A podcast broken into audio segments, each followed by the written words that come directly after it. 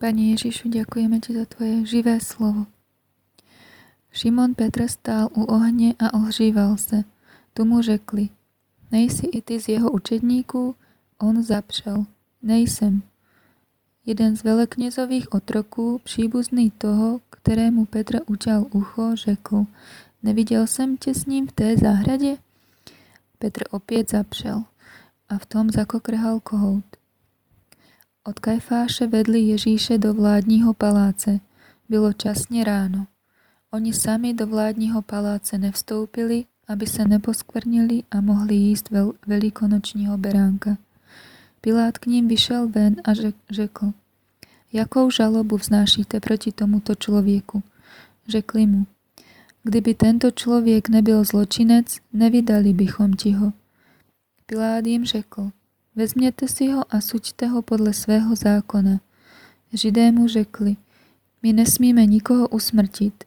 Tak se mělo naplnit Ježíšovo slovo, které řekl, aby naznačil, jakou smrtí má zemřít. Pilát tedy opět vešel do vládního paláce, zavolal si Ježíše a řekl mu, ty jsi král Židů?